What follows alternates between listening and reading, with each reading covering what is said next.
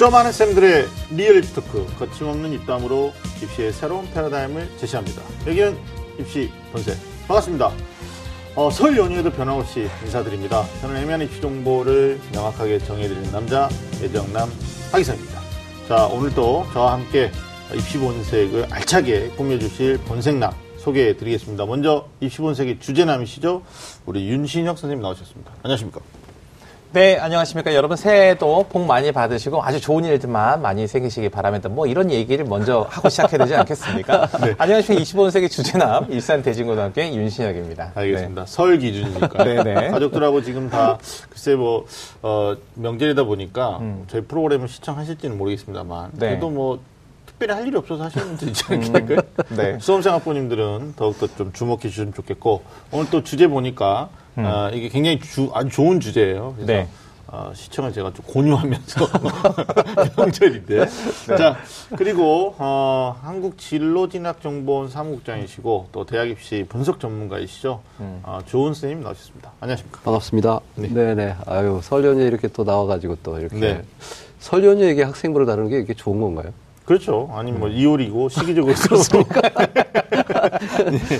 아니 이게 복잡한 건데 네, 세배할 때 이렇게 좋은 학생부 되거라 하면서 또 덕담하시고. 네. 그러니까 아니 이게 새 시작했다고 우리가 네. 인사드린 게 엊그제 같은데 벌써 네. 또 2월이에요. 어, 설이고. 그래서 오랜만에 만난 친인척 또 가족들 음. 사실 이제 입시를 끝나지 않은 상태니까 네. 지금은 뭐 마음 편하게 떡국 먹을 수 있고 네. 그렇죠.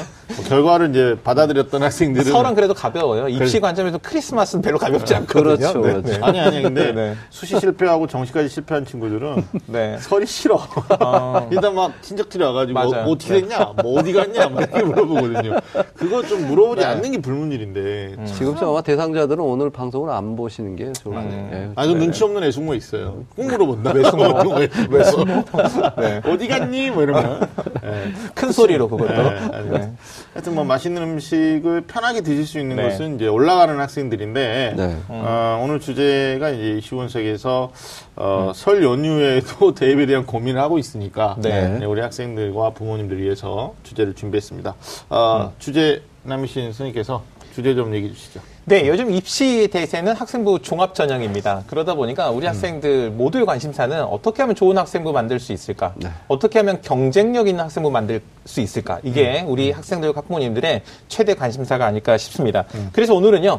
학생부가 경쟁력이다. 학생부 튼튼히 만들기라는 주제로 같이 이야기 나눠보겠습니다. 네. 학생부 잘 관리되지 않으면 사실은 뭐 늘어나는 종합전형에서 자기소개서도 탄탄하게 쓸 수가 없고요. 네. 네. 본인 스스로가 또 기회가 뭐 축소되기 때문에 네. 어, 학생들이 뭐 입시에서 어떤 유리한 음. 고지를 점령할 수 없는 네. 건 분명한 사실이니까 어, 학생부 관리는 핵심이 된 지 꽤 오래됐다고 봐야 되겠죠. 네. 근데 이제 음. 사실상 또 어떻게 해야 되는지 모르는 학생들도 많고요. 네네. 또 남에게 의존하려고 하는 경향들이 좀 있는데 음. 설을 맞아서 어, 입시본색에서는 학생부 음. 관리 비법 오늘 음. 최고 의 입시 전문가 두분 음. 모셨으니까 우리 좋은 쌤하고 윤신님께서 음. 함께 고민해 보도록 하겠습니다. 마지막까지 채널 유지하셔가지고요.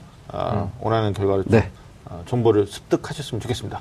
본격적으로 입시본색 시작해 보겠습니다. 꽉 막힌 입시 전략부터 수준별 입시 정보까지 매주 금요일 밤 입시 본색이 입시의 모든 것을 알려드리겠습니다. 입시라면 좀 안다는 쌤들의 real 입시 talk. 입시 본색!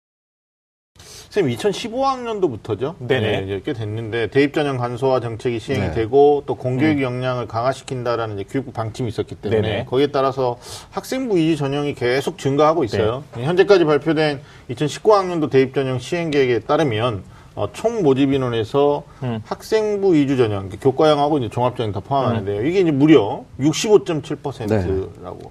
어, 통계가 잡혀 있습니다. 음. 일단 학생부 이주 전형이 증가하는 학교 생활 음. 과정에 얼만큼 학생들이 음. 어, 결과를 가지고 드러난 학생부의 어떤 기록이 좀 중요해질 수밖에 없는 건데 어, 사실 이 학생부를 어떻게 또 구성을 해야 되느냐 네. 이해가 음. 먼저 돼야 될 것 같아요. 네네. 그래서 이 부분에 대해서 윤실 쌤이 어, 어떤 걸 좀 정리를 좀 해주셨다고 그러는데. 근데 그 정리를 하기 전에 이제 네. 오해가 있는 중요한 부분을 하나를 풀고 출, 발을 해야 될 것 같아요. 그러니까 이 학교 생활 기록부, 그러니까 학생부 종합 전형은 학교 생활 기록부, 그러니까 기 록을 가지고 학생을 평가하는 게 아니고요. 음. 학교 생활, 이 생활이 얼마나 경쟁력이 있었는지, 네네. 얼마나 네. 의미가 있었는지가 이 포커스다. 네. 이렇게 좀 이해를 해야 될 것 같아요. 음. 그래서 이제 그 학교 생활 기록부에 있는 모든 사항이 다 평가 대상이다. 이렇게 생각을 하면은 좀 오해가 있을 수 있는데 네. 일단 그 화면을 통해서 학생부 구성 항목하고 내용들을 조금 네네. 한번 먼저 살펴보도록 하겠습니다. 네. 일단 우리 학교 학생들의 그 학교 생활 기록부를 보면요. 제일 먼저 인적 사항이라든지 학적 사항 그러니까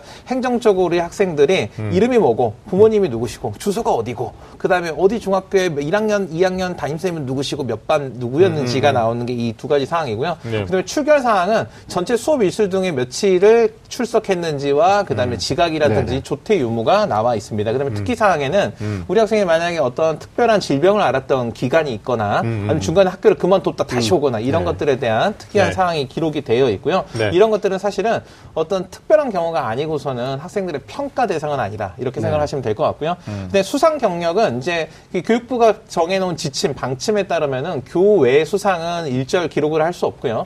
교내 수상 기록만 이 기록을 할 수 있는 게 수상 경력이고요. 네. 수상 경력은 이 수상 경력란 이외의 다른 란에는 어떠한 내용도 쓸 수 없다. 네. 이게 좀 음. 특징이 있습니다. 네. 그리고 이제 자격증 및 인증 취득 상황이라는 게 있는데 이건 국가가 인정한 자격을 취득했을 때 음. 학생들이 쓸 수 있는데 이제 주의해야 될 거는 어떤 국가가 인정하지 않은 교내 단순한 인증 이런 걸쓸수 없는 특징이 있고요. 음. 그다음에 이제 중요한 게 진로 희망사항, 학생 학생이 어떤 진로 희망을 가지고 있는지와 왜 그런 희망을 하는지에 대한 사유를 기록한 란이 있고요. 음. 그다음에 창의적 체험 활동 상황과 교과학습 발달 사항.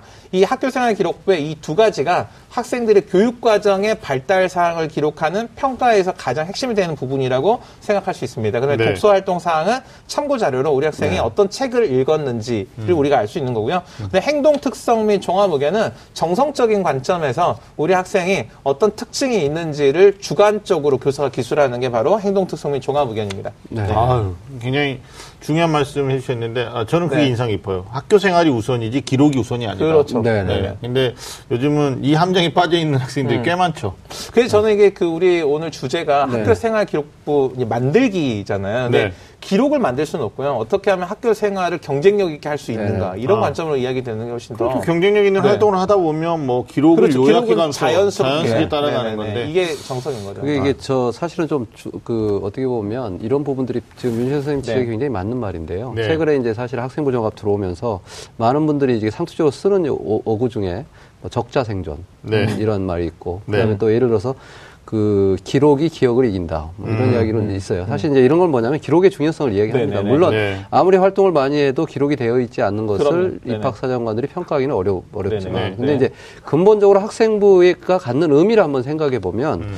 저는 이제 다른 관점에서 한번 볼 수가 있는데요. 뭐냐면 실제로 대학 입시라고 하는 것에 그 평가권을 네. 원래 대학의 입학처 또는 음. 대학의 뭐 입학 사정관들이 갖지만 네.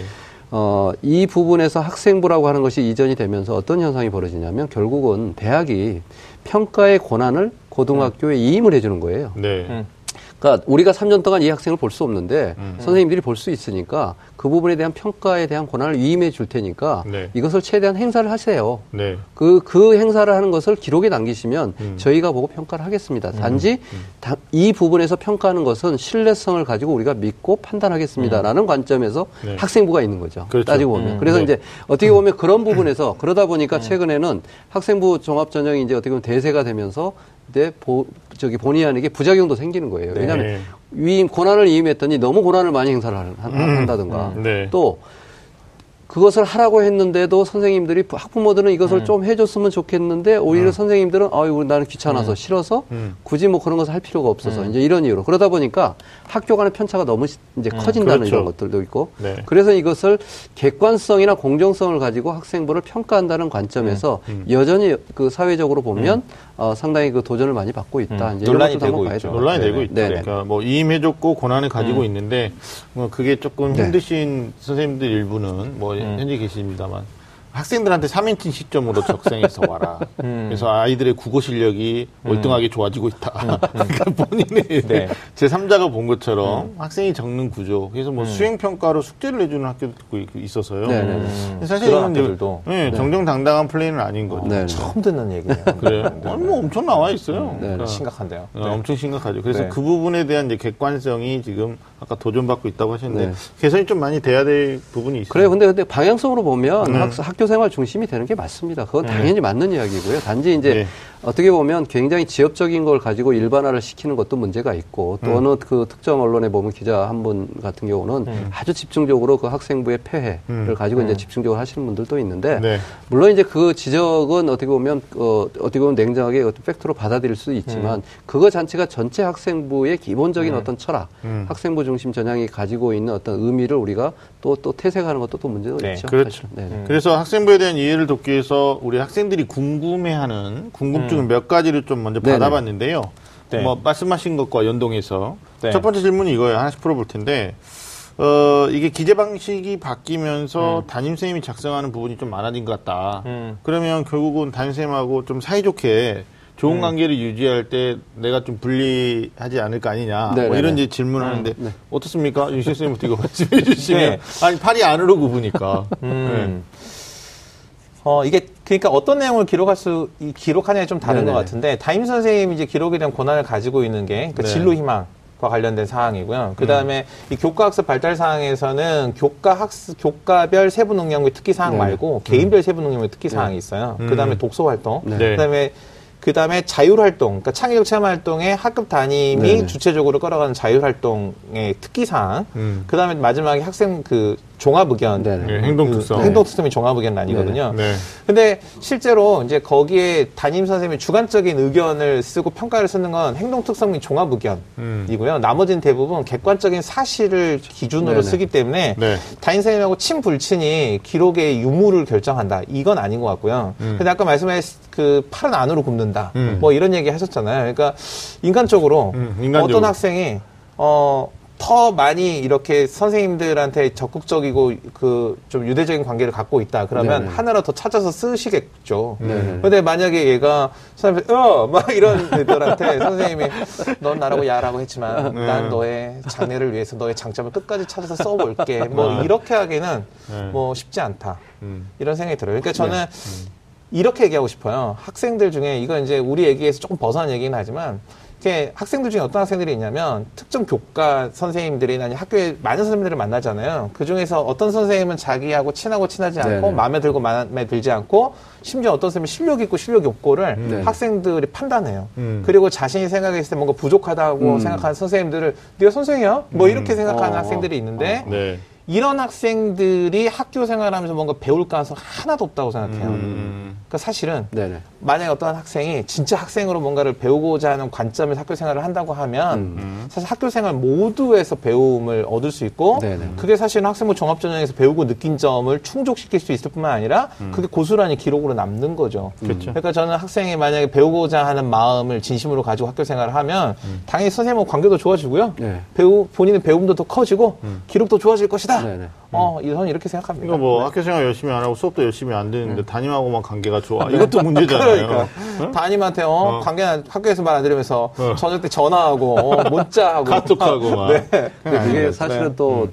와전되는 경우도 많이 있죠. 사실 음. 학교 현장에서의 당연히 음. 선생님과 학생과의 관계성이라고 하는 것도 굉장히 그렇죠. 중요한 부분이고 네, 그 관계성이 사제 간의 신뢰 관계성을 기, 음. 본으로 하는 음. 거잖아요. 근데 이제 이런 친소 관계에 의해서 뭔가 자유된다라는 이야기. 이건 어떻게 보면 일부 학부모님들이 또 어떻게 보면 굉장히 좀 과장해서 확대하는 부분도 음. 있고요, 분명히. 음, 음, 음. 그리고 이제 학교마다 분명히 그런 부분에서 그 선생님들은 또 공교육의 음. 정상화라는 관점에서 학교 생활의 정상화에 있어서 굉장히 중요한 도구가 되는 거잖아요. 네. 학생부라고 하는 기록에 있어서 어떻게 보면 권한을 가지고 있는 입장에서 보면 음. 학생들 입장에서는 사실 선생님들하고 어떻게 보면 굉장히 관계성을 유, 좋게 유지하는 게 음. 어찌됐건 음. 선생님들도 어떻게 보면 인간적인 의미에서 써줄 수 있는 것이 조금이라도 더 음. 있, 있다라는 거죠. 그러니까 음, 그게 어떻게 보면 전통적인 우리의 평가 방식하고는 안 맞는 거예요. 그러니까 평가 방식에서 줄, 한 줄 세우기 위해서 정확한 잣대가 있고 정량적인 지표값이 있어야 되는데 이건 전혀 없는 거거든. 그러다 보니까 이 부분에서 이제 항상 말이 나오는 게 이 부분이에요. 음. 선생님하고 친하면 학생부의 기록이 좋아지나요? 음. 선생님하고 친하면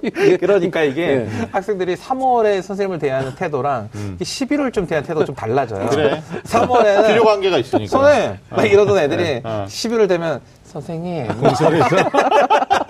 아, 연말이니까 이제 이렇게 이렇게 얘기하면 이제 학부모님들이나 학생들이 오해를 하겠지만 네. 실제로 이제 학생들 학교 생활 기록부를 작성을 하면 이게 개별 담임한테 맡기고 끝나는 게 아니에요. 네. 그러니까 이게 실제로 교육 활동 내용 중에 빠진 게 있는지 없는지를 네. 점검하는 과정들이 네. 이 학교 이 기록의 절차상에 다 들어 있고요. 이걸 네. 두 번, 세번 반복하고 학생들이 네. 또 직접 확인을 할 수 있게 되어 있어요. 음. 그렇죠. 그래서 학교 생활 기록부 대부분은 사실을 바탕으로 기록이 된다는 점으로 미뤄보았을 때는 음. 학교 생활 기록부가 선생님하고 친불친에 따라서 크게 내용이 달라진다. 이렇게 걱정은 안 해도 될 것 같아요. 근데 이 질문이 나온 거는 학교 생활 진짜 열심히 하는 학생 중에 음. 공부를 정말 열심히 하고 뭐 성적도 음. 좋은 학생인데 네. 사회성이 좀 떨어지는 학생들도 있어요. 음, 그렇죠, 당연히. 이제 네. 그 경우에 선생님도 사람이다 보니까 음. 네. 그러니까 좋은 시선이 안 가는 거죠. 네네. 네. 그래서 이제 뭐 본인이 피해를 당했다라는 음. 이제 일파만파 네. 예, 일반화의 이제 오류가 발생할 네. 수도 있는 건데. 근데 네. 어떻게 보면 그게 음. 또 객관적인 평가 아닌가요? 예를 들어서 아무리 그렇죠. 공부를 잘하는 아이가 모든 걸 잘할 수는 없거든요. 맞아요. 공부를 네. 잘하는 아이가 사회성 지수가 떨어질 수 있어요. 음. 근데 그런 사회성 지수가 조금 약하다는 음. 관점에서 기록이 돼야지 음. 거기에 대한 어떤 보완이라든가 그것을 음. 노력하는 모습들이 있다는 것이 거기 검증되는 건데 음. 우리가 지금까지 보면 공부 잘하는 애다 잘해. 이제 요런 어떻게 보면 그 모든 것을 잘하는 만능 인간을 만들어 놓다 보니까 음. 이, 이 학생부 기록에 대한 음. 객관성을 항상 의심받고 그렇, 아니 근데 네. 진짜 문제가 있어요. 이제 뭐 음. 친구 중에도 교편 잡고 있고 네네. 상황에 담임하고 있는 친구인데 본인은 대소서 직원인 같다라는 생각이 들 음. 때도 있고 그렇죠. 이게 작성해 줘야 되고 이런 거니까. 네. 그다음에 냉정하게 객관적으로 학생 평가를 할 때 본인의 의견을 쓰고 싶은데 네. 학부모님도 가만히 있지 않는다는 거죠. 그러니까 그 아마 교수님도 네. 학교에서 그런 네. 입학 전형에 네. 그 관여를 해보시면 네. 아시겠지만 학교 생활 기록부 중에 학생에게 부정적인 기술이 되어 있는 건 거의 찾아보기 어려워요. 없어요. 다 칭찬이에요. 왜냐하면 그게 그런 것 같아요. 선생님 교사의 입장에서 봤을 때 이 학생이 오늘의 당장은 네. 그냥 음. 반인 반수지만 이 친구가 어 10년, 20년이 지나고 나서 뭔가 좋은 기회를 만나가지고 뭔가 발전할 수 있을 것 같으면 음. 그렇게 쓰지 않거든요. 그래서 그런 선생님들의 사실은 애틋한 마음 부 네. 일정 부분은 좀 많이 녹아 있어요. 네. 학생부가. 그러니까. 아니 그래서 농담을 하는 말이 이제 학생부 종합 전형 증가에 따라서 이게 어찌 됐든 2015학년도부터 공교육이 정상화잖아요. 네. 공교육 정상화에는 교권, 네. 네. 선생님들의 어떤 그 권위, 음. 이게 권력이 아니라 네, 네. 권위잖아요. 네, 이게 발음도 안 되네. 근데 이게 음. 자연스럽게 조금 학생들이 예전하고 좀 다르지 않을까요? 그러니까 학종이 음. 없었을 때와 학생 학종이 이제 증가되면서 학생들도 학교생활 자기중심적으로 하던 애들도 아 이거 관계지향성도 되게 중요하구나. 네, 선생님한테 함부로 하, 음. 하면 안 되는구나. 이런 거좀 있을 것 같은데 음. 학교 현장에서 못 그러니까 이게 학생부 종합 전형이 처음에 시범 운영이 되고 이제 확대가 되는 그 처음에 출발선을 보면은 네. 그동안 이제 학교 교육이 지식 중심의 네. 교육이고 네. 또 입시에 있어서도 성적 결과만 음. 놓고 어떤 평가를 했잖아요. 네. 이게 학교 생활 전반 어떤 학생의 특성 전체에서 장점을 음. 다 찾아보자 이런 관점에서 네. 이런 취지가 도입이 됐거든요. 네. 네. 그래서 그런 관점의 취지도 좋고 음. 시행을 하면서 말씀하신 것처럼 뭐 예를 들면 수업 교과 수업 시간이나 성적이 나오는 활동에만 열심히 했던 학생들이 네. 이것저것 기록이 남으니까 동아리도 열심히 하고 네. 봉사 활동도 하고 학교생활 전반에 열심히 참여하고 노력하는 건 네. 긍정적인 효과예요. 음. 그런데 하지만 이제 학생들이 이면에 있는 어두운 면은 또 어떤 게 있냐면 음. 이게 결과가 남는 것만 딱 선택해서 하는 아, 특징이 음, 있는 거죠. 음, 음. 그리고 이게 어, 이 음. 선생님이 나한테 긍정적으로 써주거나 아니면 기록이 남을 것 같다 하면 열심히 하고 그렇지 않은 건 다 전폐해버리는 이런 어, 문제도 음. 좀 있는 것 같아요. 그러니까 네. 애들이 옳고 그름을 생각하는 게 아니고 네. 유불리를 생각하는 맞아요. 이게, 이게 네네. 교육에 있어서는 또 이게 어떻게 보면 제일 심각한 거 교수님 어. 말씀해 주셔서 죄송해요. 제일 심각한 건 이런 거예요. 애들이 한 고등학교 한 1학년 1학년 때 다 총체적인 고민을 하던 애들이 1학년 때 아무것도 안 하고 있다가 2학년 이렇게 딱 돼가지고 난 수능이야 이러고 난 종합 전형 아니야 이러면 어, 그렇게 어, 네. 선언하고 네 이렇게 네. 하고 또 수능에서 네. 나는 아. 난이 과목 선택 안 해 뭐 이렇게 하고 또 심화 애들은 네, 네. 아. 나는 수학 안해 네. 뭐 이렇게 되면은 음. 뭐 교과부터 시작해 학교 생활의 상당 부분을 완전히 말 그대로 제껴두고 이렇게 음. 어, 하는 경우 학생들이 있죠. 이미 이미 우리 학교 우리나라의 어떤 교실의 환경 자체가 음. 사실은 어떤 제도에 의해서 환경의 변화를 흡수할 만큼의 학생들의 수준이 네. 높아졌어요. 네. 그 말은 뭐냐면 제도가 굉장히 음. 정교하게 짜져야 된다는 거예요. 음, 음. 그러니까 아까 이야기했던 이런 학, 교실의 모습들이 네. 학생부 종합 전형에 영향을 미치기 때문에 학생들이 선생님들한테 잘 보이기 위해서 하는 행동들 음. 사실 긍정적인 의미로 보면 공교육이 어떻게 보면 정상화하는 관점에서 있지만 또 네. 부정적인 의미로 보면 굳이 이런 교육 환경에조차도 음. 이런 부분에서 이렇게 줄을 세워야 되느냐 그러니까. 이런 문제 이런 부분들이 네. 있어요. 근데 네. 그런 것들의 어떤 것을 떠나서 음. 그 단편적으로 보이는 현상도 중요하지만 본질적인 의미의 학생부라고 하는 의미가 이제 중요하다는 거죠. 그러니까 네. 아까 이야기한 것처럼 그런 거예요. 학원을 하루에 10시간을 보내는 거예요. 음. 공부하는 거잖아요. 음. 사교육에서. 근데 10시간 또 놀아. 근데 음. 노는 것 자체도 굉장히 정교하게 놀아야 돼. 왜? 실적을 쌓아야 되니까. 음. 그러면 10시간 노는 아이나 10시간 공부하는 아이나 사실은 어떻게 보면 똑같은 거예요. 본질적으로 보면. 왜? 음. 똑같은 평가를 받기 위해서 노는 것도 평가를 받기 위해서 준비하는 거고 네. 공부하는 것도 평가를 음. 받기 위해서 준비하는 건데 음. 본질적으로 보면 그래도 노는 걸 하면서 하는 게 더 낫다는 거예요 사회적으로 네. 왜 공부만 하면 한 줄 세우기가 되는데 노는 것은 네. 방향이 여러 가지가 있다는 거예요. 음. 그러니까 그런 면에서 보면 어떻게 보면 학생부 종합전형이 가지고 있는 의미가 분명히 있지 않을까 이런 생각을 음. 하고요. 네. 그게 이제 아까 학교 교실에서의 어떤 변화 그리고 음, 그것이 음. 아이들의 인식 수준은 분명히 다릅니다. 음. 어, 학생부기 때문에 선생님한테 잘 보여야 돼. 음. 그러니까 네. 선생님한테 잘 보일 요인이 없어지면 그 순간부터는 또 태도가 바뀌는. 그러니까 가까울의 관계가 바뀌게 되는 네. 그런 네. 현상을 가지고 이게 문제가 네. 있다라고 지적하는 것도 역시 또 이제 문제가 보이는 거죠. 알겠습니다. 예. 이, 거 굉장히 이거 한 주제만 가지고도 굉장히 깊게 갈 수 있는데 자 이거 이제 다음 질문인데요. 저도 얼마 전에 어떤 여학생한테 이 질문 받았어요. 선생님, 저 학생부 종합할 건데요. 음. 어, 학생부 몇 장까지 만들어야 돼요? 라고, 어, 음, 음. 고등학교 2학년 올라가는 학생이 질문했는데, 이제 분량이 매우 적다. 그래서 걱정이다. 뭐 이런 경우에 어떻게 하면 좋을 거냐. 음. 이게 이제 보편적으로 학생들이 이거 질문할 수 있어요. 네네. 학종은 사실은 활동을 기록으로 남기는 거니까 분량이 네네. 적다는 건 활동을 적게 했다는 얘기인데 음. 답해 주시죠. 그러니까 보통 이제 학생부에 어떤 학생이 학교 활동을 정말 최소한 소극적으로 했다라고 음. 하면 보통 한 다섯 장에서 여섯 장 정도 분량이 나오고요. 음. 보통 정상적인 활동을 했다라고 하면 한 여덟 장 정도가 나오고요. 네. 어, 많은 활동을 했다 그러면 한 열 장 정도가 나오고 네. 지나치다 이러면 막 열두 장 막 이렇게 나오고 막 한 열다섯 심했다 막 이러면은 그 학생부가 모든 영역을 마음껏 쓸 수 있는 게 아니고요. 음. 최대한 작성할 수 있는 이 글자 수가 네, 정해져 있거든요. 네, 네. 그래서 글자 수를 완전히 다 채웠다. 음. 이러면은 막 열 한 두 장, 세 장, 네 장 이렇게 넘어간 학생부가 나올 수도 있죠. 근데, 근데 이게 네. 학교 수준에 따라서 좀 다른데 음. 일부 지방학교 저희들이 학생부를 보잖아요. 네네. 그럼 이제 4번 수상 경력. 네. 그러면 이제 교내 뭐 경시대도 음. 있지만 이제 교과 우수상 같은 게 있어요. 네. 그걸 보통 일반적으로 뭐 그 서울권 학교들은 보면 음. 가로 열고 과목을 이렇게 음. 적어버리니까 네네, 네네. 수상 경력이 넓어지지 않아요. 길어지지 네. 않아요. 음. 근데 어제 학교 거 봤더니 굉장히 두꺼워서 왜 이렇게 두껍지 학생 뭐 보니까 교과우수상을 과목별로 다 촘촘하게 이렇게 네, 한 칸씩을 또 할애해가지고 그건 또 대학에서 볼 때 그렇게 이미, 이미 대학에서는 음. 그 관련 교과에 대한 우수상 이것도 그러니까. 사실 음. 크게 고려를 하지 않고요. 또 네. 한다 하더라도 음. 그 상에 있어서 퀄러티 질을 보지 그 네. 양적 부분보다는 음. 그러니까 질적인 음. 판단이 이미 가능해져 있기 때문에 네. 사실은 네. 그 부분에서는 그렇게 큰 변동이 근데 그것도 어, 일부 학교 선생님들이 학생부 늘리기 작전인 거야. 네. 그러니까 뭐 수상을 한 칸씩 그거 아니, 뭐 그렇게 늘릴 거면 뭐 어. 이사를 한 열 번 가지?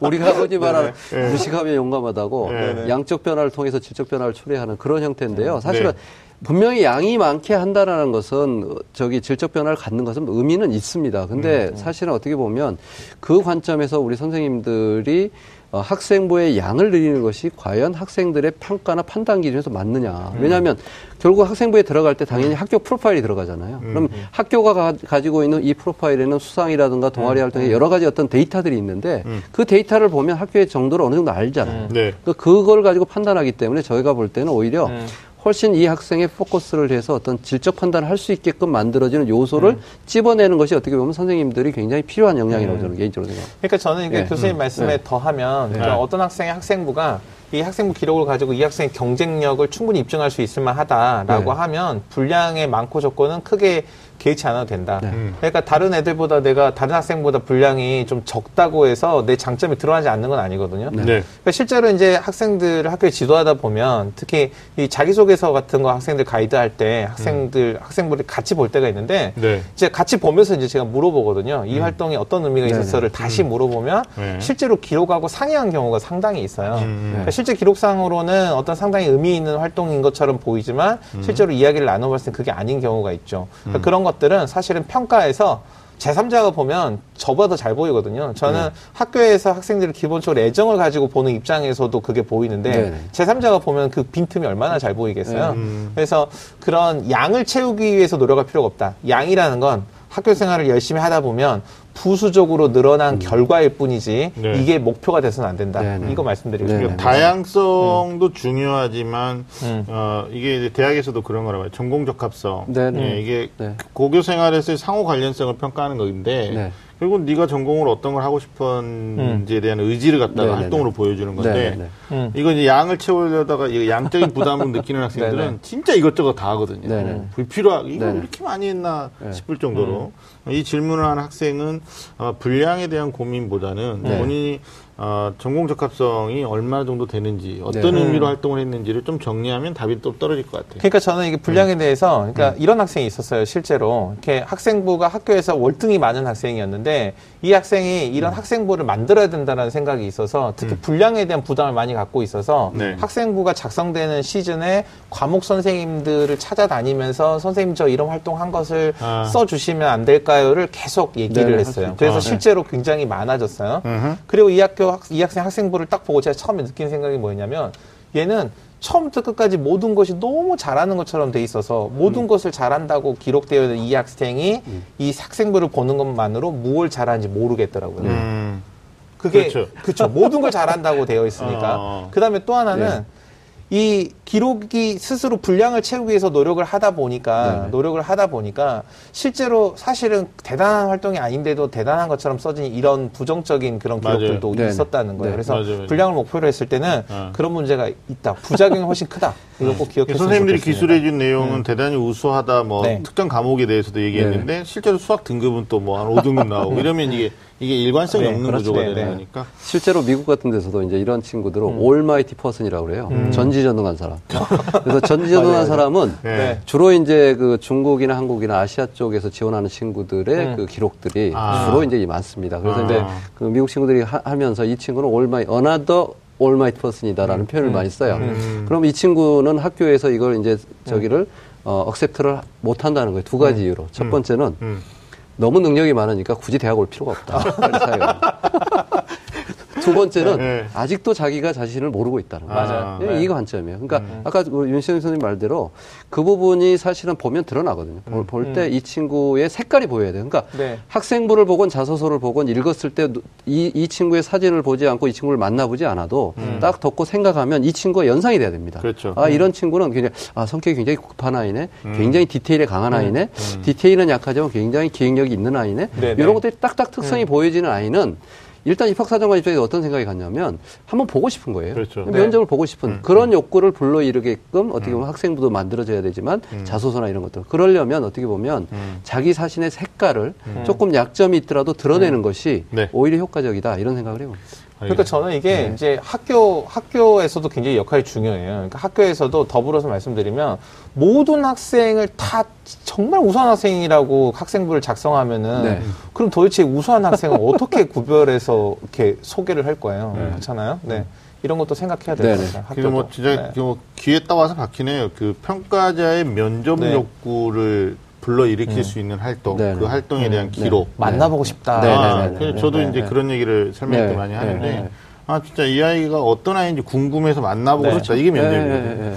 뭐 그런 점에 좀 포커스를 맞추면 좋을 것 같습니다. 음. 어찌됐든 대입에서 경쟁력인 학생, 경쟁적인 어떤 경쟁력 있는 학생부 튼튼하게 만드는 기본적인 거. 네. 이 비법이 뭐 두 분 말씀하신 것처럼 충실한 학교 생활이에요. 네네. 네. 음, 그다음에 음. 교내 활동하는 건데 음. 여전히 학생부 구성하는 많은 항목도 1번부터 10번까지는 사실 뭐 1번, 2번은 뭐 내가 어떻게 하는 게 아니고 네. 어, 인적과 학적. 내가 어떻게 할 수도 있어요. 이사 많이 다니면 늘어납니다. 아니 일부 대학에서는 네. 또 인적 상황을 블라인드 처리하고 면접 보는 경우도 있다고 그래요. 그리고 근데 그리고 또 다 기록 안 해도 되거든요. 네. 이사한 걸 다 기록 안 해도 됩니다. 아니 그리고 또 하나는 우리나라의 좀 음. 미국하고 좀 다르는데 네, 네. 그 우리나라는 또 이렇게 뭐 연을 많이 따지잖아요. 그렇죠. 학연, 뭐 지연, 뭐다 네. 따지기 네. 때문에 네. 맞아요. 어, 한간에 어떤 분은 이제 사실은 합격 사항까지 블라인드 처리해야 되는 거 아니냐. 네. 그 아이가 중학교 음. 어디 나왔는지 고등학교가 네, 어딘지를 어. 모르게 해버리면 네, 네. 진짜 더 들여다보겠죠. 그렇다니까 딱 보고 너 좋은 중학교 나왔네.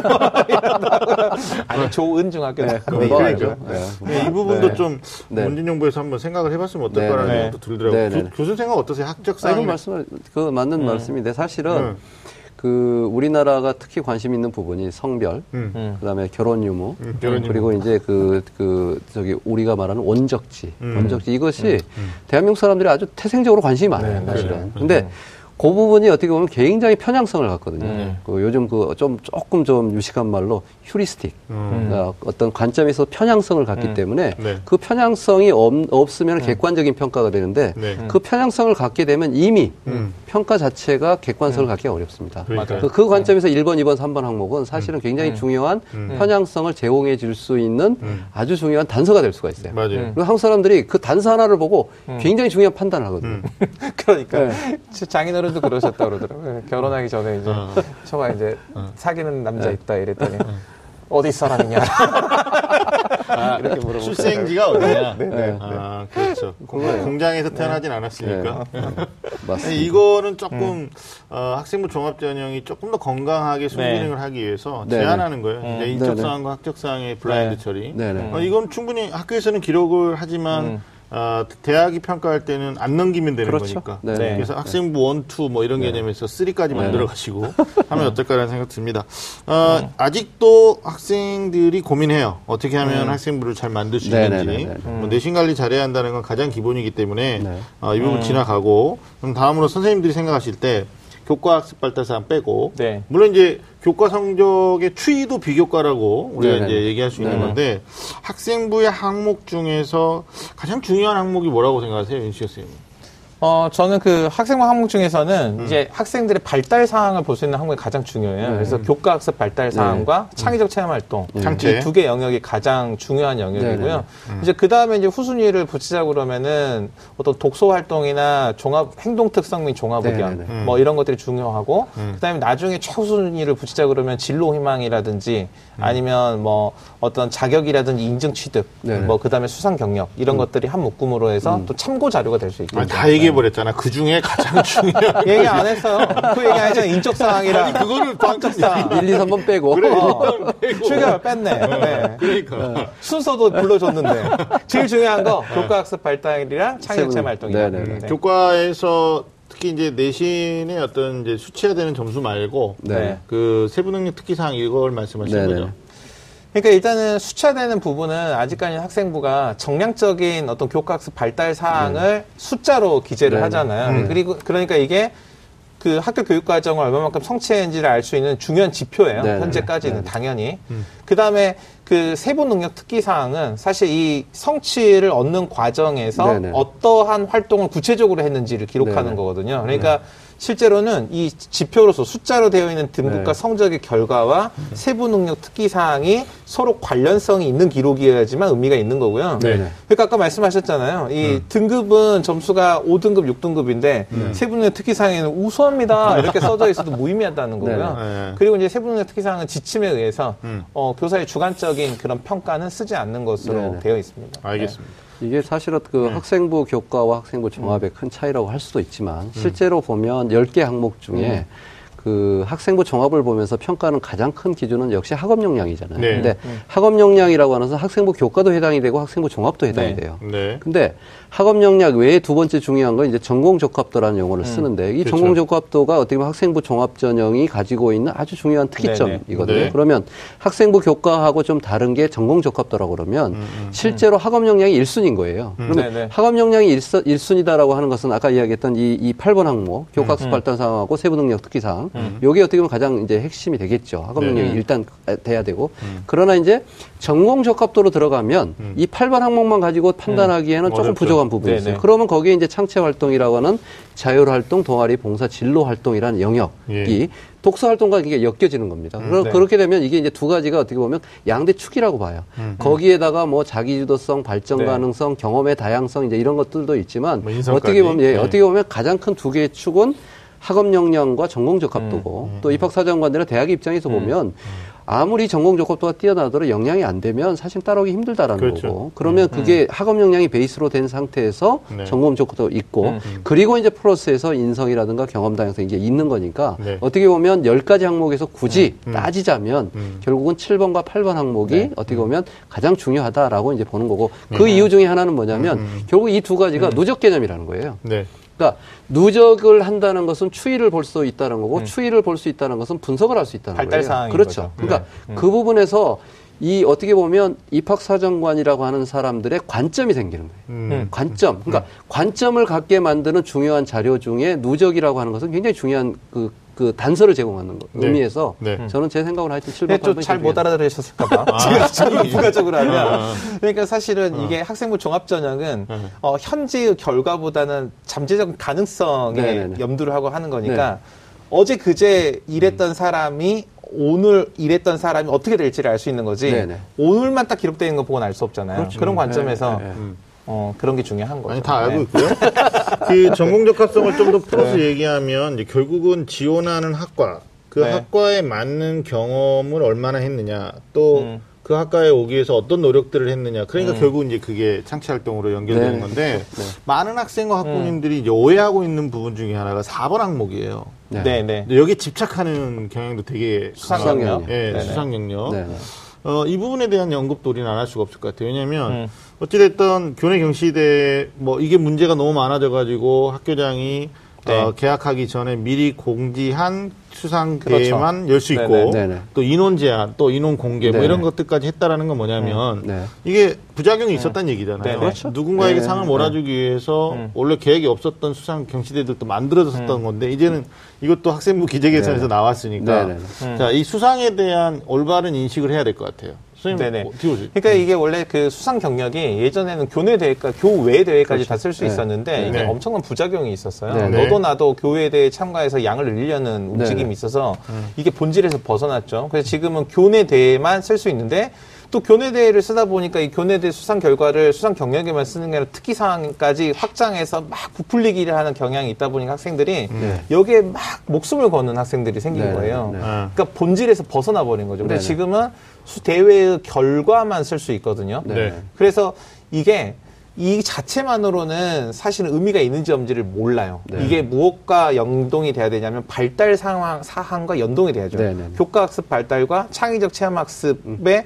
발달과 성장의 흐름과 일치하는 교내 대회는 긍정적으로 평가가 됩니다. 네네네. 네, 네. 하지만 동떨어져 있는 대회 수상 결과는 얘는 수집했구나 이 정도 수준에서만 네네. 이해가 네네. 되는 거죠. 음. 네. 아니 근데 이 수상에 음. 교과 수상도 있고요, 교과 외 수상도 있는데 모범이나 효행이나 선행이나 이런 상들이 과거에도 그랬지만 지금도 그렇게 되어지고 있는 학교들이 있다는 거예요. 그러니까 진짜 음. 모범적인 학생이 모범상을 받고 진짜 효행은 효를 다하는 아이가 효행상을 받아야 되는데 네네. 뭐 아직도 공부 잘하는 아이들이 그걸 독식하고 네네네. 있는 네네. 이걸 또 음. 평가의 인성 항목에서 평가한다고 하니까 음. 음. 여기서 이제 음. 상대적인 박탈감을 느끼는 학생이나 학부모도 있다라는 거죠. 저는 그 부분은 사실 충분히 음. cross check가 된다고 봐요. 네. 왜냐하면 수상 실적 하나만 있는 게 아니라 예를 들어서 효행상을 받았다 그러면 효행상이라는 그 근본 자체를 우리 다 인식하고 있어 요. 효행상이 네. 뭘까? 그러면 효행상이 나타날 수 있는 학생부 종합적인 다른 요소들이 있지 않을까? 충분히 네. 다 있거든요. 근데 네. 그게 없이 단순히 효행상 음. 선행상, 모범상이라고 하는 것은 음. 별 의미가 없다는 없다. 거예요. 그러니까 그 이미 음. 수상 실적 하나만 가지고도 음. cross check를 통해서 질적 판단을 할 수 있게끔 음. 어떻게 보면 만들어져 있다고 봐요. 네. 그래서 어떻게 보면 수상 실적이라고 하나를 가지고 가치 부여하는 건 별 의미가 없다. 그렇지만 네. 이게 연관하고 되는 연관, 되는 실적들이 네. 같이 뒷받침될 때는 굉장히 시너지를 얻을 수 있다. 저는 이런 판단을 합니다. 시간이 거듭되면서 네. 교수님 말씀하셨던 네. 것처럼 이제 과거 어머님들은 상의 종류 또는 네네. 뭐 다양성 네. 어? 아니면 이제 종류 다양성이죠. 깊이 네. 그러니까 뭐 제우스상이냐 아니면 네. 우상이냐 네. 아니면 그냥 장려상이냐 뭐 이런 거 가지고도 평가해서 이게 분명히 우열이 뭐 달, 갈리는 거 아니냐 이런 질문을 하셨는데 최근에 입학사정관들은 어떤 수상의 우위를 따지는 게 아니고 우열을 따지는 게 아니고 음, 네. 어, 이 아이가 정말 전공의 관심 활동의 음. 일환으로서 어, 이 활동을 했고 네 뭐, 입상하지 못했더라도 네네. 이 경시대 참가했던 것들에 대해서 자소서 이제 기입을 할 수 있는 네네. 거잖아요. 네. 그게 음. 종합적으로 평가된다. 네네. 이렇게 하시면 수상이 너무 집착하는 네. 어, 아니 진짜 집착한 나머지 네. 뭐 선생님들이 몰아주기 한다고 막 이렇게 불만 호소하는 음. 엄마들도 있거든요. 그러니까 어 그건 대학에서도 그렇게 평가를 안 하는 걸로 저희 예, 정리해드리면 될것 네, 같아요. 그렇죠. 예. 네. 뭐 1등이 계속 유리하고 네. 뭐 입상으로 뭐 장려상 받은 애들 떨어지고 이건 음. 아니잖아요. 네, 네, 네. 과거에는 또 그렇게 학생부를 평가하기도 했었어요. 네. 상몇 개, 네, 뭐 최우상 몇 어, 개. 그렇죠. 네, 그랬었는데 지금은 어, 조금 더 좀 세련되어 가는 걸로 우리가 좀 입학 사정관들의 눈높이가 높아졌어요. 높아졌어요. 그럼요. 그분들도 지금 몇 년 동안 이렇게 하고 또 음. 학교를 입학 사정관들 성, 성격을 좀 음. 이해해야 되는 게 우리나라 정규직 입학 사정관도 많지만 비정규직, 소위 그렇죠. 말하는 계약직이 있는데 계약직. 이분들이 2년 2년 토를 해가지고 학교를 옮겨 다니면서 어떻게 보면 음. 보는 눈이 굉장히 높아진 거예요. 음. 따지고 보면. 그러니까 음. 그런 어떤 질적 판단을 할 수 있는 눈높이가 높아지니까 네. 사실은 평가자의 관점이 높아지면 그 부분에서 충분히 그 기록들만 가지고도 그 연계해서 평가할 수 있는 그 관점이 생긴다는 네. 거예요. 알겠습니다. 예. 일단 학생부 종합전형의 시작은 이제 진로 결정이 우선 아니겠어요? 뭐 전공 적합성, 자, 학업 네. 역량을 기본 전제로 하고 네. 어, 전공 적합성을 얘기한다라는 건 진로 음. 결정. 음. 그러니까 음. 사실 아직 10대 어린아이가 자기 인생을 설계한다라는 게 음. 어, 너무 가혹하고 또뭐 음. 빠르다라는 감도 없지 않아 있는데 음. 일단 진로 희망이 이게 고등학교 입학하면서 네. 숙제예요, 숙제. 네, 네. 네 엄마 숙제. 네. 그래서 이제 제가 아직 결정하지 못하신 분들한테 어떤 얘기를 하냐면 이것 때문에 스트레스 받지 말고 고등학교 1년 과정에서 내신 공부도 하고 학교 네네. 적응하는 과정에서 여러 가지 자율활동, 동아리 활동을 네. 해라. 선배들과 얘기도 하고 네. 그러면 한 학년 넘어갈 때 학생부를 수정할 수 있는 그 시즌이 있잖아요. 그때도 음. 뭐 진로 희망을 수정할 수 있죠. 일단은 학생부가 작성하는 중, 그러니까 네. 진로 희망 사항은 학기 음. 중, 그러니까 학년이 완결돼가지고 네. 마감 처리가 되기 전까지는 네. 언제든지 수정을 할 수 있고요. 네. 그러니까. 마감 처리가 되고 나서는 수정이 안 돼요. 음. 특히 이제 학생들이나 학부모들이 이 음. 진로 희망, 네. 1학년 때 나 이거 하고 싶었는데 2, 3학년 때 전공 결정을 해보니까 이거 하면 도저히 안 될 것 같아서 바꿔주세요라고 하는 학생이 너무 많아서 아. 정정 자체가 완전히 안 됩니다. 원칙적으로 완전히 안 되는데. 음. 이걸 주목해야 돼요. 그러니까 저는 먼저 이걸 말씀드리면 이 학생들도 이 진로에 대한 부담이 엄청 많아요. 특히 네. 진로 너 진로 뭐가 뭐가 될 거야라고 물어봤는데 대답 못하면 되게 부끄러운 거 나는 음. 미래 없는 아이 같아요. 네네. 근데 음. 사실은 학생들이 보내는 고등학교 기간이 진로가 내 진로가 무엇인지를 고민하는 시기예요. 그렇죠. 그러니까 사실은 1학년 때나 2학년 때 없어도 정상이에요. 네네. 그리고 실제로 학생부에 결정 못함이라고 써도 돼요. 음. 네. 그리고 진로 희망 사유에 왜 결정하지 못했는지를 쓰면 됩니다. 그리고 바뀌어도 괜찮아요. 네네. 왜 바뀌었는지 를 쓰면 되는 거죠. 네. 이게 얼마나 부작용이 많았는지, 그러니까 음. 이게 예전에는 학생 학부모 다 쓰게 했거든요. 네, 근데 지금은 학생만 쓰게 하고 거기에 희망 사유를 쓰게 해요. 그래서 이제 원칙적으로는 진로 희망을 기록을 할 때 이 진로 희망 누가 기록에 네네. 담임 선생님들이 상담을 하는 과정을 통해서 네. 얘가 최종적으로 어떤 진로를 가졌구나를 네. 체계적으로 고민해 쓰세요 이렇게 네. 되어 있습니다. 음. 네네. 진로 희망과 관련해서 한동안 음. 이제 그 회자됐던 여러 가지 그 요소 음. 중에 보면 진로에 있어서의 그 고민의 성숙도가 보여져야 음. 된다. 음. 음. 조금 더 학년이 갈수록 구체화돼야 된다. 된다. 그래서 1학년 때 꿈이 과학자다. 맞아, 맞아. 2학년 때 꿈이 생물학자다. 네. 3학년 때 꿈이 진화 생물학자다. 뭔가 이렇게 고민이 보이는 거예요. 그러니까 음. 그런 음. 것들을 이제 모범 사례를 이렇게 하다 보니까 그걸 조금 아시는 분들은 또 거기에 대한 고민이 돼요. 네. 근데 음. 네. 저는 극단적으로 얘기해서 아까 윤신 선생님 말대로 아직 결정하지 못했음. 음. 음. 하고 싶은 일이 너무 많음. 음, 차라리 네. 1학년 때 그렇게 표현해도 저는 음, 나쁘지, 않 나쁘지 않다고 봐요. 네. 왜냐하면 음, 음. 사실은 진로 희망상 하나를 가지고 이게 평가를 뭐 가름할 음. 정도의 저기는 아니고요. 음, 단지 네. 전공 적합도가 있다 보니까 네. 진로가 결정되지 않은 상태에서 전공 적합도를 가져가기 어렵다는 거예요. 그래서 이제 사실은 그런 고민 끝에 나온 게 그래도 빨리 진로 희망을 적는 게 낫지 않느냐 이런 네. 건데 아까처럼 네. 중간에 바뀐다든가 네, 특히 3학년 때 제일 많이 나오는 건 뭐냐면 성적에 따라 바뀐다는 거예요. 이게. 그랬을 때 전공을 바꾸려다 음. 보니까 성적이 안 맞으니까 갑자기 음. 바꿔주세요 그러는데 이게 안 맞는 거죠 전체적으로 음. 음. 정합성 이유진 그래서 이제 음. 저는 아주 솔직한 고민을 진로희망란에 하고 또 네. 진로희망 자체가 음. 굉장히 평가에 있어서 중요한 기준점은 적어도 아니다. 네. 저는 이렇게 이야기를 하고 싶어요 사실. 네. 예. 그러니까 그래도 네네. 어찌됐든 음. 구체적으로 적어야 되는 건 맞죠. 맞아 기재 매뉴얼에 그렇죠. 그러니까 매뉴얼이 그게 돼 있는 거예요. 라고 되어 있어요. 근데 그것 네. 때문에 학부모님들이 굉장히 헷갈려하는 네. 부분이고. 네. 네. 그래서 저는 이렇게 쓰면 안 돼요. 음. 네. 아니 요리사인데 네. 뭐야 한식이야 일식이야 중식이야 네, 네. 빨리 결정해 뭐 엄마 그랬다고 그러더라고 네네 맞아요 요리사로 적으면 안돼 셰프 이러면 안돼 작성 매뉴얼을 아시는 거죠 네. 네. 그러니까 구체적으로 작성하는 건 맞고 그러나 어, 두분 정말 좋은 얘기 해 주신 게 1학년 때는 꿈을 찾지 못할 수도 있고 하고 싶은 게 네, 많아서 네. 확장성이 커가지고 고민 중이라고 써도 되는 거죠 네 그럼요 예, 1학년 때는 근데 아, 지금 고1 올라가는 어머님들이 이 방송을 듣고 계시거나 네. 보고 계시다면 진짜 이게 엄마 숙제가 아니었으면 좋겠다. 음, 네. 사교육에 이걸 의뢰하시는 음. 분도 있대요. 그러니까 담임이 네. 작성해 주시는데 네. 또 일부 학교 선생님들은 희망사유 네가 써와. 음. 내가 그거 가지고 각색해서 올려줄게. 뭐 이렇게 이제 하시는 경우도 있어서. 사실 진짜 중요한 부분이요. 음. 네. 그 지금 최근에 이제 4차 산업혁명 이야기를 하면서 네. 잘 아시겠지만 산업의 그 패턴 자체가 음. 너무 빨리 변하는 거예요. 네. 그러니까 소위 말하는 이제 그 산업 패러다임 자체의 음. 어떤 추이 변동이 너무 많이 예전에 소위 말하는 그 패러다임의 변화가 2년, 3년, 5년 주기로 음. 갔다면 지금 네. 6개월이 채 안 걸려요. 그러면 그렇죠. 네. 6개월이 안 걸리다 보면 수많은 직업들이 나오는데 음. 우리 학생들이 학교에서 하는 검사들이 있어요. 음. 이제 검사를 하고 진단 도구를 가지고 음. 검사를 하게 되면 거기서 떨어지는 직업이나 진로라고 하는 것은 음. 미래 직업 세계의 직업은 하나도 없습니다. 맞아요. 왜 네. 그러냐? 이게 직무적성 검사부터 시작했기 때문에 음. 미래형이라는 직업이 안 나와요. 안 근데 나와요. 지금 보면 얼마나 많은 직업들, 예를 들어서 뭐 빅데이터 큐레이터, 뭐 니즈 디자이너, DNA teller 이상한 용어들이 있는 데 네. 그것을 조금 아는 사람들은 또 뭔가 있어 보이니까 적, 적는데 네. 근본적인 고민을 할 수 있는 기본적인 인프라가 안 되다 보니까 사실 진로 희망을 적기가 생각보다는 어렵다. 그러니까 저는 진로 네. 희망 작성의 기준은 진정성이라고 생각해요. 네. 그러니까 음. 진짜 그 시점에서 본인이 희망하는 직업을 쓰고 그럼 그게 본인의 안목이거든요. 음. 그리고 안목이 커지고 본인이 보다 직접적으로 목표가 뚜렷해지면은 네. 그 뚜렷함이 음. 보여지는 진로 희망을 작성하면 음. 그리고 그 진로 희망의 작성의 이 스토리가 뒤에 있는 발달 네네. 상황과 일맥상통했을 때만 이게 의미가 그렇죠. 있는 거죠. 네. 네.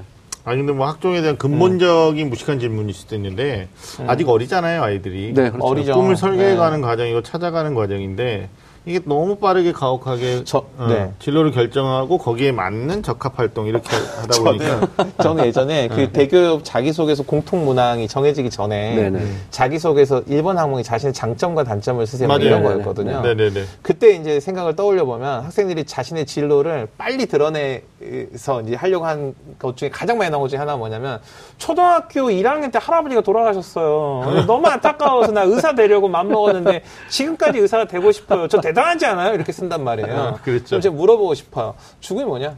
음. 어, 어, 의사가 하는 역할이 뭐냐? 네. 이런 거 물어본다고요. 네. 그러니까 실제로 오래됐다고 해서 진정한 건 아니고요. 네. 음. 그렇잖아요. 계속 끊임없이 계속됐다고 해서 네. 음. 그게 전부가 아닐 수 있잖아요. 얘는 맞아요. 진짜 진지하게 고민을 한 번도 못 해본 애일 수도 있는 거예요. 네, 맞아요. 네. 그래서 알겠습니다. 그런 관점에 봤을 때 음. 1, 2, 3학년 모두 다 똑같이 음. 기록되지 않았다고 해서 걱정하지 말라. 아니 그래요. 네, 네. 아니면 실제로 그 뭐 동일한 학과가 아닌 직업군을 음. 써놓고도 그 학과에 진학한 애들이 많아요. 그렇죠. 그러니까 입학사정관들이 네, 네, 네. 평가할 음, 때 결국은 학업 역량, 그다음에 이제 전공 적합성인데 아, 굳이 우리 직업군 이 직업을 음. 학생이 기재하지 않았더라도 뭐 충분히 가능성이 있다면 뽑는 거니까. 네, 그렇죠. 네, 음. 알겠습니다. 다음 질문이 어, 두분 아까 얘기하셨던 게 창의적 체험 활동이거든요. 네네네. 그 가운데서도 네. 학생들이 이제 가장 많이 고민하고 또 생각하는 것 중에 하나가 이제 동아리 활동인데 어, 질문이래요. 동아리는 정말 진로와 맞는 것만을 신청하는 것이 좋은가요?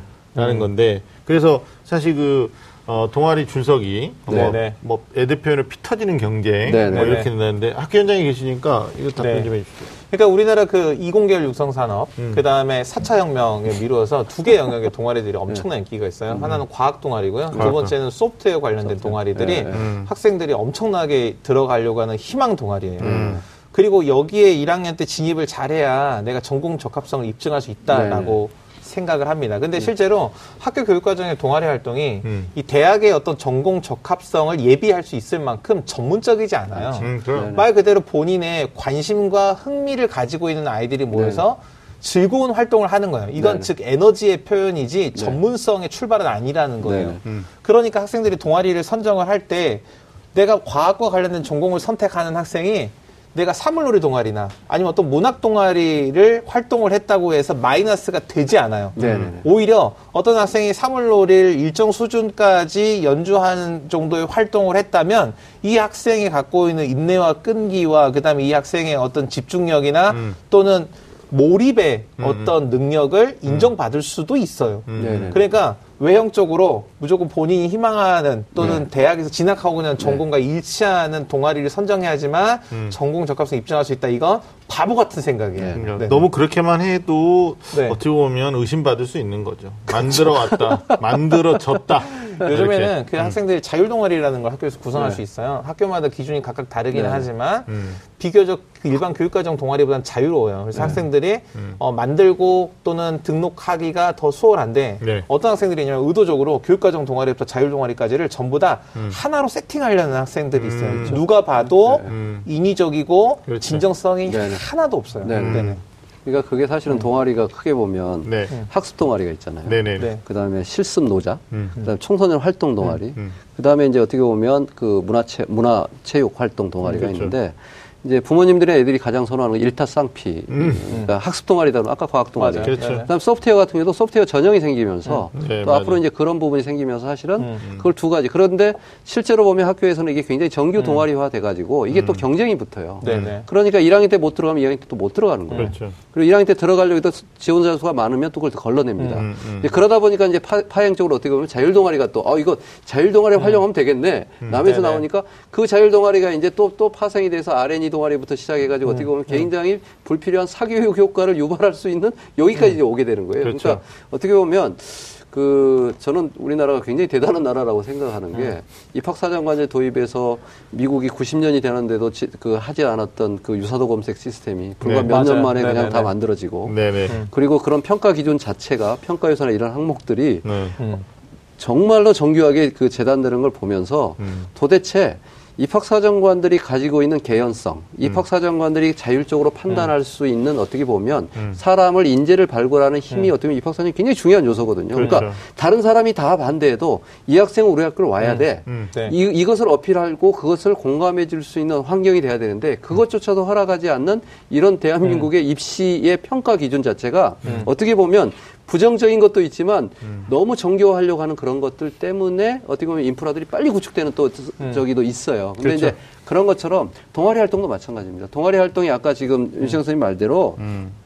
결국 동아리 활동을 통해서 가지고 있는 것의 가장 근본적인 의미는 음, 음. 저는 자기 성찰이라고 봐요. 네. 음. 스스로 내가 생각을 통해서 이 동아리 활동을 통해서 의미를 발견하는. 그러니까 학습하고는 별개로 할 수 있는 활동들이 있어야 있고 그런 음. 성찰 과정들이 좀 보여지면 되는데 음. 아주 기술적인 것만 음. 보여지려다 보니까 자꾸 손가락을 가리키는데 손가락만 보는 거예요. 가리키는 저 방향을 실제 보는 게 아니라 이 손가락에 있는 끝을만 보고 계속 간다는 느낌을 받는 게 지울 수가 없습니다. 아, 네. 이하여자 대학교 같은 경우에는 사교육의 원흉이 될 수 있는 사교육의 도움을 받을 수밖에 없는 소논문은 평가하지 않겠다 이렇게 네. 이제 요강에 명시를 하고 있어요. 네, 네. 근데 어뭐 뉴스에서도 보셨겠지만 특히 이제 교육열이 높은 강남에서는 네. 이 소논문 작업을 돕는 사람들이 또 있단 음. 말이에요. 아주 음. 고액을 받고. 음. 근데 이게 네. 정말 대학으로부터 어, 평가에서 아주 중요한 요소를 차지하는지 그렇지 네네. 않는지 또 학생부 구성하는 엄마들 입장에서는 궁금해할 수 있거든요. 네네. 교수님 이것도 얘기해 주시죠. 소논문. 응? 일단 소논문의 수준이요. 네. 어, 박사 과정을 넘어서고 있다. 음, 그러니까. 왜 그러냐면 박사 네. 과정에 있거나 박사를 음. 받은 사람이 일정 부분 학교에서 음. 몸담고 있는데 본인이 이제 어떤 second job으로서 이렇게 차지하는 사람들이 음. 같이 봐주기 시작하면서 네. 엄청나게 음. 그 수준이 올라가는데 더 황당한 부분은 음. 얘들이 그걸 소화한다는 거예요. 그 대단한 거죠. 왜 그러냐면 음. 입학사정관들이 소논문을 가지고 질문 이런 거예요. 어, 사교에서 만들어줬네? 음. 그러면 얘는 제대로 본질적인 것에 질문을 던지면 모를 거야. 라고 음. 생각했는데 실제로 다 알고 있다는 거예요. 음. 그 말은 뭐냐? 과도한 학습이 이루어지고 있다는 겁니다. 네. 네. 과도한 맞아요. 학습이. 음. 그러니까 이것은 어떻게 보면 본질적으로 이거 자체의 중요성을 없애는 게 맞는 이야기입니다. 음. 아니, 네. 명시를 네. 했으면 좋겠다는 네, 생각도 그래서 이제 네. 학교 생활기록부 작성 기재 어. 개선 방안에서 이 R&E는 어. 사실 그게 보고서라고 명칭이 되어 있다고 하더라도 그러니까 논문이라고 기재되어 있지 않다고 하더라도 그러니까 이 주제명하고 얘가 이걸 작성한 기간만 네네. 이렇게 쓰도록 되어 있거든요. 네네. 그래서 실제로 구체적으로 어떤 내용을 쓰지 못하게 함으로써 일정 부분은 가이드라인을 뒀어요. 네네. 그리고 실제로 말씀하신 것처럼 음. 이런 과도한 것들은 대학 전형에서도 평가하지 않는 네. 이런 전 대학들도 네. 생겼죠. 네. 아니 뭐 그거는 네. 진짜 어 어떻게 보면 이건 어른들이 학생들을 음. 위해서 뭔가 이렇게 가이드라인을 정해줄 필요가 있다라고 보는 거죠. 음. 그러니까 그렇죠. 그러니까 어느 대학은 네. 평가를 하고 있기 때문에 음. 어, 학생들이 준비를 할 수밖에 없는 거니까 이 소논문 저는 개인적으로 뭐 음. 사교육을 어떻게 뭐 조장한다 이런 측면보다도 음. 불필요하게 과도한 학습을 애들이 네네. 지금 하고 있다라는 네네. 거죠. 그리고 또 경제적인 것과도 연결돼 있어요. 네. 그러니까 부모님의 경제적인 네. 수준에 따라서 이걸 네. 할 수도 있고 못 할 수도 있고 이렇게 되니까 음. 예, 이게 학교 내에서도 뭐 이하감이 조성될 수도 음. 있는 거고 아이들한테 바람 아이들한테도 바람직하지 않는 게 결국은 교육상은 맞지 않는 거죠. 그렇죠. 음. 학습에 대한 동기 또는 그 호기심, 몰입 이 부분 자체가 철저히 무시되고 네. 결국은 단편적으로 이렇게 실적에 얽매이다 보면. 음. 막상 대학에 가서 학업적인 음. 어떤 부분에서 이 열이나 열정이 없어지는 거예요. 그러니까 굉장히 그 부분은 저는 음. 그 선행학습을 우리가 규제하는 것이 결국은 영재면 선행을 해야지만 일반적인 네. 평범한 사람들은 선행을 할 이유가 없거든요. 네. 마치 이런 것처럼 그 좀 그것은 음. 정확하게 좀 그 가이드라인을 정해주는 게 저는 맞다고 그러니까 생각합니다. 뭐 문재인 정부에서 교육부 장관이 교육부 장관 명령으로 네. 그러니까 어, 대학의 학생부 종합 전형에서 소논문 평가는 제외한다 아니면 네. 교회상 제외한다라는 걸 음. 명시했듯이 뭐 그렇게 일괄적으로 해버리면 되지 않을까. 네. 근데 실제로 이제 저도 이제 학교에서 이 소논문 쓰기와 관련된 이 프로그램을 만들고 지도를 한 게 10년이 됐어요. 음. 그러니까 사실은 이 RN이라는 게 개념화 되기 전부터 네. 이게 학교 교육에서 중요한 도구로 쓸수 있다고 생각했어요. 네. 왜냐하면 네. 그때가 논술이 대입 전형에서 굉장히 중요한 자리를 네네. 차지하고 있던 네네. 시점이거든요. 음. 근데 입시 중심의 어떤 논, 논술 쓰기 이건 중요한 게 아니야. 그러니까 이 어떤 사고의 과정 능력으로서 그렇죠. 어떤 학생의 네. 탐구의 과정으로서 음. 교육 활동으로 활용될 수 있어 이런 관점에서 논문이 학교에 대입 도입이 됐는데 음. 이게 너무 과열화되다 보니까 네네. 외부에서 어떤 특별한 전문가들의 도움을 돈을 음. 엄청 주고 해서 받아야 하는 이런 한계나 어떤 부작용이 엄청나게 많이 드러난 거죠. 그러니까 저는 이게 만약 학교에서 논문 쓰기 활동을 한다라고 하면 학생 수준에 맞는 음. 그러니까 학생이 직접 어떤 것을 고민하고 탐구하는 과정을 직접 경험하는 네. 이런 활동에서 본질적으로 작성한 논문은 음. 아까 말씀하셨듯이 사정관들의 수준이 음. 진짜 옥석을 가려낼 수 있는 수준이 이제 됐다고 생각해요. 네. 그런 것들은 가능하고요.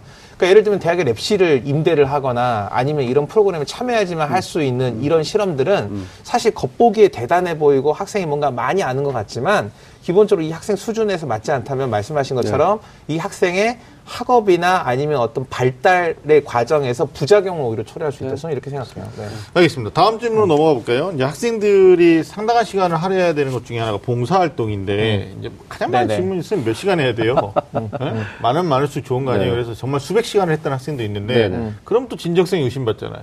그러니까 이걸 뭐 정량화해서 너는 몇 시간 해야 돼 네. 이렇게 음. 아, 물론 이제 어, 논술 전형이라든지 정시에서는 음. 어, 3학년 동안에 몇 시간 이상이라는 전제 조건을 다하는 전형도 있어요. 네네네. 대학도 있고 네네네. 보통 20시간 정도라고 하는데 음. 학생부 종합 전형에서 일단 사회적 약자에 대한 관심과 배려, 음. 봉사활동을 하는 게 맞는데 네네. 봉사는 시간이 중요하겠습니까? 아니면 이제 행위 자체? 어떤 활동을 했느냐 이게 더 중요한지 말씀해 주시죠. 그러니까 유일하게 봉사활동이 사실은 음. 학생부 기록 중에 그 밖에서 학교 밖에서 하는 활동을 음. 인정하는 거죠. 네. 그러니까 교내 봉사 활동이 있고 개인 봉사 활동이 있다는 거예요. 음. 근데 교내 봉사 활동 같은 경우는 좀 아쉽기는 하지만 음. 교내 봉사 활동이 한 70% 정도는 청소하는 활동이에요. 그렇죠. 사실은 그러니까 음. 별로 이제 차별성이 없는 없어요. 거예요. 그리고 이제 또 음. 하나는 인성 평가가 들어가다 보면 음. 나눔, 배려, 협력, 갈등 관리 이런 요소들이 있는데 그런 부분에서 이제 봉사 활동을 이제 보는 눈이 생기잖아요. 근데 사실은 봉사 활동할 때 평가를 할 때 시간의 개념보다는 그 봉사 활동의 의미가 중요하잖아요. 그래서 이제 흔히 말하는 평가자의 관점에서는 봉사 활동의 지속성이 있느냐, 또 어떤 하나의 활동이 일관성을 갖고 있느냐, 그 다음에 이제 제일 중요한 유의미성이 있느냐. 음, 사실 요 세 가지 요소를 보는 거예요. 그러니까 네. 지속적이다, 일관되다, 유의미가 음. 있다라고 하는 것은 그건 개인에 해당하는 거지 전체에 해당하는 음. 게 아니거든요. 그러니까 네. 이 아이한테 그런 의미가 있, 있, 왜 필요할까? 음. 또 그런 의미를 통해서 이 아이가 음. 어떤 일관된 활동을 하면서 의미를 발견했느냐 그런 음. 거기 때문에 네. 봉사활동은 저는 양은 중요하지 않다. 단지 이제 질적인 부분에서 그래서 제가 이야기할 때 학생의 입장에서 공부가 최우선이고 봉사활동은 음. 어떻게 보면 부수적인 부분이 커요. 근데 네. 이걸 중심으로 해서 나는 사회복지과를 갈 거니까 봉사활동을 많이 해야 돼. 간호과를 가야 되니까 그걸 가야 돼. 사실 이것도 맞지 않다. 음. 그러니까는 학생의 관점에서 내가 일관성이나 지속성을 갖는다는 것은 꾸준한 하나의 활동을 음. 가장 집에서 가깝게 음. 어떻게 보면 평가하는 사람의 입장에서 이 학생이 일산의 어느 지역에 살고 있는데 그 지역에 살고 있는 관점에서 이 아이가 충분히 학생으로서 음. 시간을 할애해서 이것은 할 수 있겠다. 네. 근데 이게 계속 지속적으로 활동이 됐어. 저는 이게 굉장히 의미가 있다고 봐요. 음, 그런 그렇죠. 것이 평가의 기준이 돼야 된다고 봅니다. 음. 그러니까 진정성에서 의심받는 봉사활동도 있어요. 그러니까 음. 어, 누군가가 대체했을 법한. 그러니까 예전에는 독거노인한테 도시락 정말 많이 갖다 줬거든요. 음, 음. 근데 실제로 엄마가 갖다 주고 본인이 한 걸로 처리한다거나 아니면 뭐 장애인 점자 봉사 같은 것도 있었는데 그러니까 이제 어, 보호자가 대체할 수 있는 그런 것들에 대해서는 음. 대학에서도 이제는 좀 안목을 좀 높, 높이 평가하는 거예요. 네네네. 음. 기준이 좀 높아졌다고 봐야 되겠죠. 그다음에 이제 봉사에 오해하시는 부분들이 시간도 시간이지만 전공과 관련된 봉사를 또 하려고 하는 거예요. 음. 근데 사실 전공 관련된 네네. 봉사라는 게 별로 많지 않죠. 네네네. 그래서 말씀하신 것처럼 유의미한 봉사를 지속적으로 그러니까 막 방학 때 몰아서 하는 이런 것보다는 예, 일주일에 한 시간을 하더라도 꾸준하게 하는 그렇죠. 예, 예. 이걸로. 그러니까 학생들이 봉사활동 중에 가장 스펙화하기 쉬운 게 교육봉사활동이에요. 음. 그러니까 지역 아동센터라든지 음. 어떤 종합복지관과 음. 연계해가지고 어떤 교육봉사활동을 하는데. 음. 특히 이제 뭐 교대나 사범 계열 지나가고자 학생들은 여기에 거의 매달리다시피 그렇죠. 하거든요. 그렇죠. 그러니까 저희 학교 같은 경우는 음. 이 봉사활동을 하기 전에 사정 교육만 한 10시간 이상을 시켜요. 네네. 왜냐하면 진짜 할수 있는가를. 검증을 하고 네네. 실제로는 1년 이상 할 수 있는가도 물어요. 음. 그래서 이걸 그런 과정을 거치고 봉사활동을 시키거든요. 근데 음. 실제로 교육봉사활동이든 어떤 봉사활동이든 음. 하고 나잖아요. 이게 필연적으로 나눔의 활동이다 보니까 두 가지가 남아요.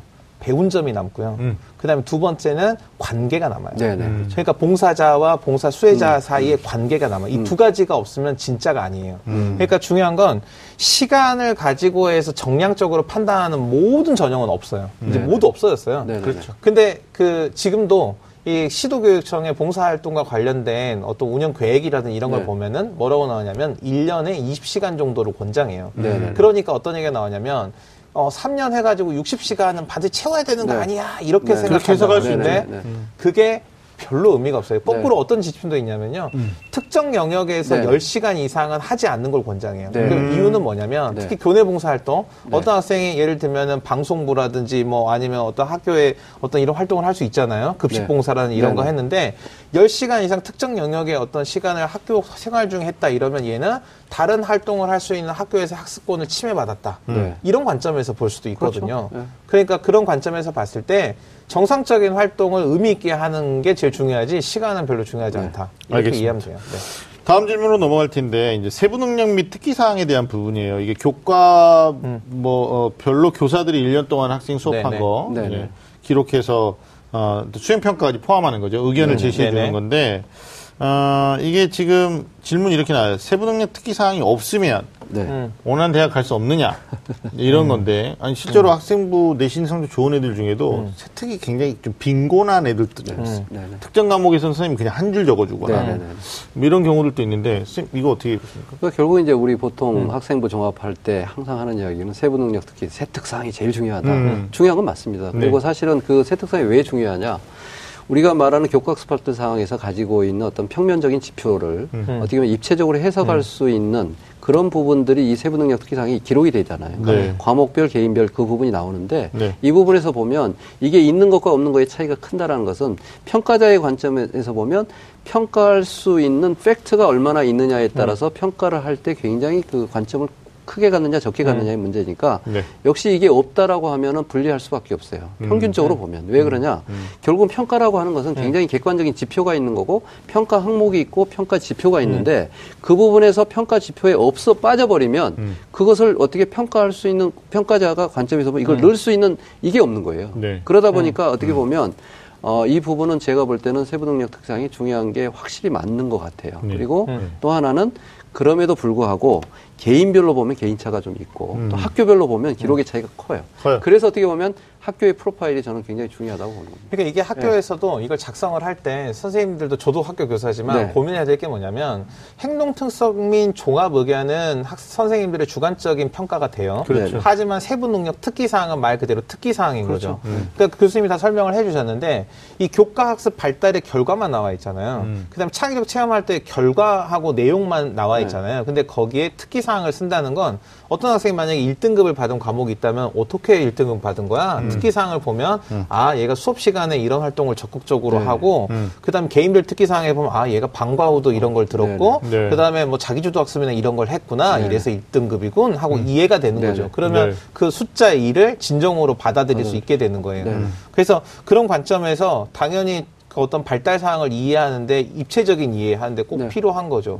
근데 어 어떤 건 전혀 불필요하냐면 음. 그러니까 정성적인 평가가 들어가 있는 건 그러니까 예를 들면 국어의 성적이 3등급인데 특기사항에 정말 정말 진짜 진짜 엄청 엄청 잘해요 이렇게 써준다고 극복되지 않아요. 아, 네네. 네네. 알겠습니다. 네. 그러니까 답은 나왔죠. 세부능력 네. 및 특기사항이 없으면 음. 대학을 갈 수 없다. 아니요, 다른 전형으로 가면 됩니다. 그냥 여기에 너무 집착한다고요. 깜짝이야. 네, 네. 이렇게 지혜로운 조언을. 다른 전형으로 가면 아니, 아니, 한 반에 30명인데 그 30명 모두 다 학종으로 가는 거 아니잖아요. 어, 심쿵. 네.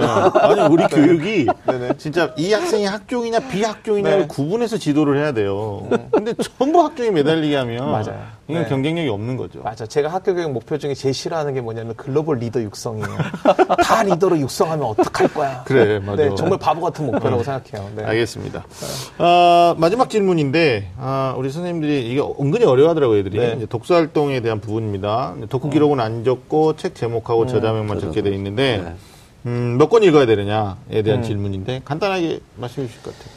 이 독서 활동 기록도 담임 선생님이 입력할 수 있는 게 있고요. 음. 과목 선생님들이 입력할 수 있는데 그 그렇죠. 분량이 제한돼 있어요. 근데 예전에는 내용을 쓸 수 있어서 음. 선생님들이 학생이 이 책을 읽고 어떤 발달을 했는지 알 수 없잖아요. 그러니까 다 써오게 하다 보니까 이게 네. 독서 감상문은 옮겨졌기에 지나지 맞아, 않았거든요. 맞아, 맞아. 그러다 네. 보니까 네. 어떤 가이드가 있었냐면 이것도 책 서명이랑 저자만 써라. 네. 이렇게 된 거죠. 그럼 결국은 책을 100권 읽었다고 써도 되고 1000권 읽었다고 써도 되지만 진짜 읽었는지 안 읽었는지 무엇을 배운지에 대한 책임은 너에게 있어라고 음, 음. 정리되는 거예요. 네네. 그래서 제가 볼 때는 그럼 질문 다시 돌아가요.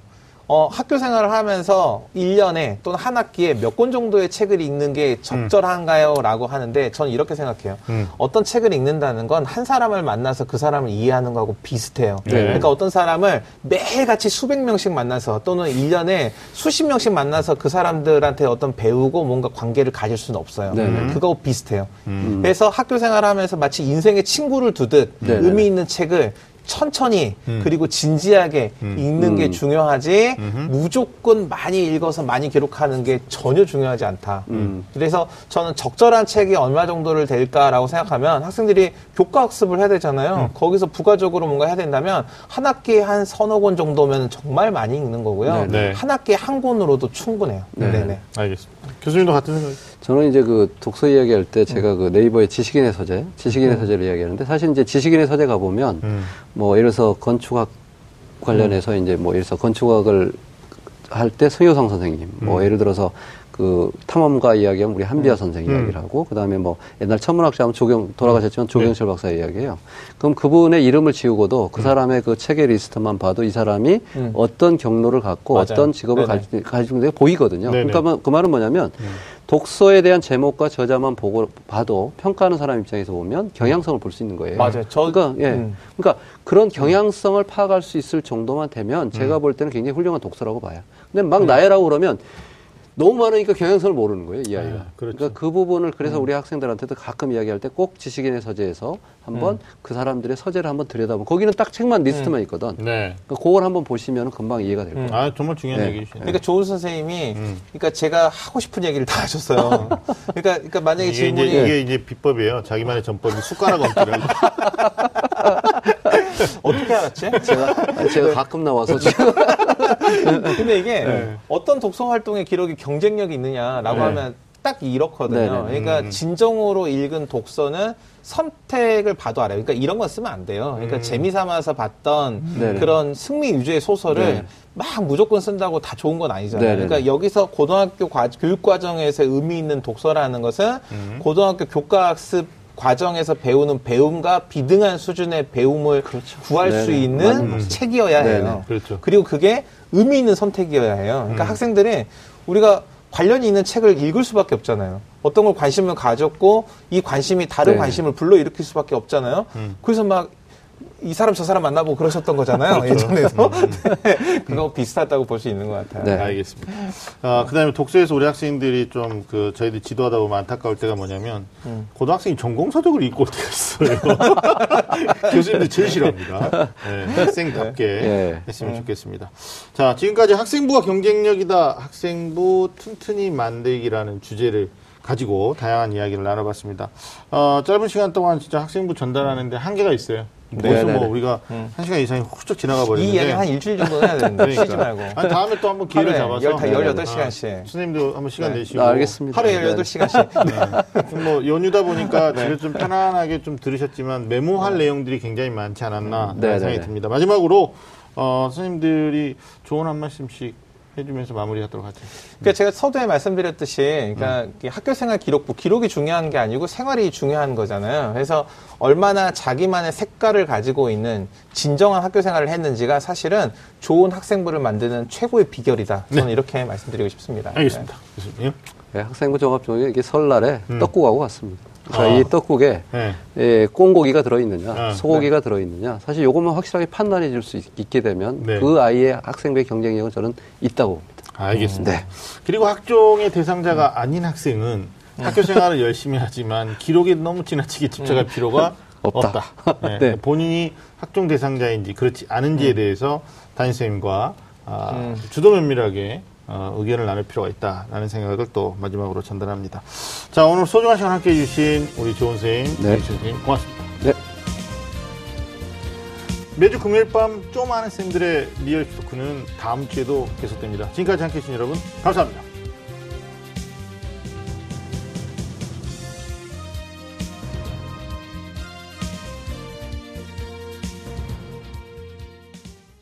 오늘 방송 좋았나요? 방송에 대한 응원 이렇게 표현해주세요. 다운로드하기, 댓글 달기, 구독하기, 하트 주기. 더 좋은 방송을 위해 응원해주세요. 다운로드하기, 댓글 달기, 구독하기, 하트 주기. 기억하셨죠?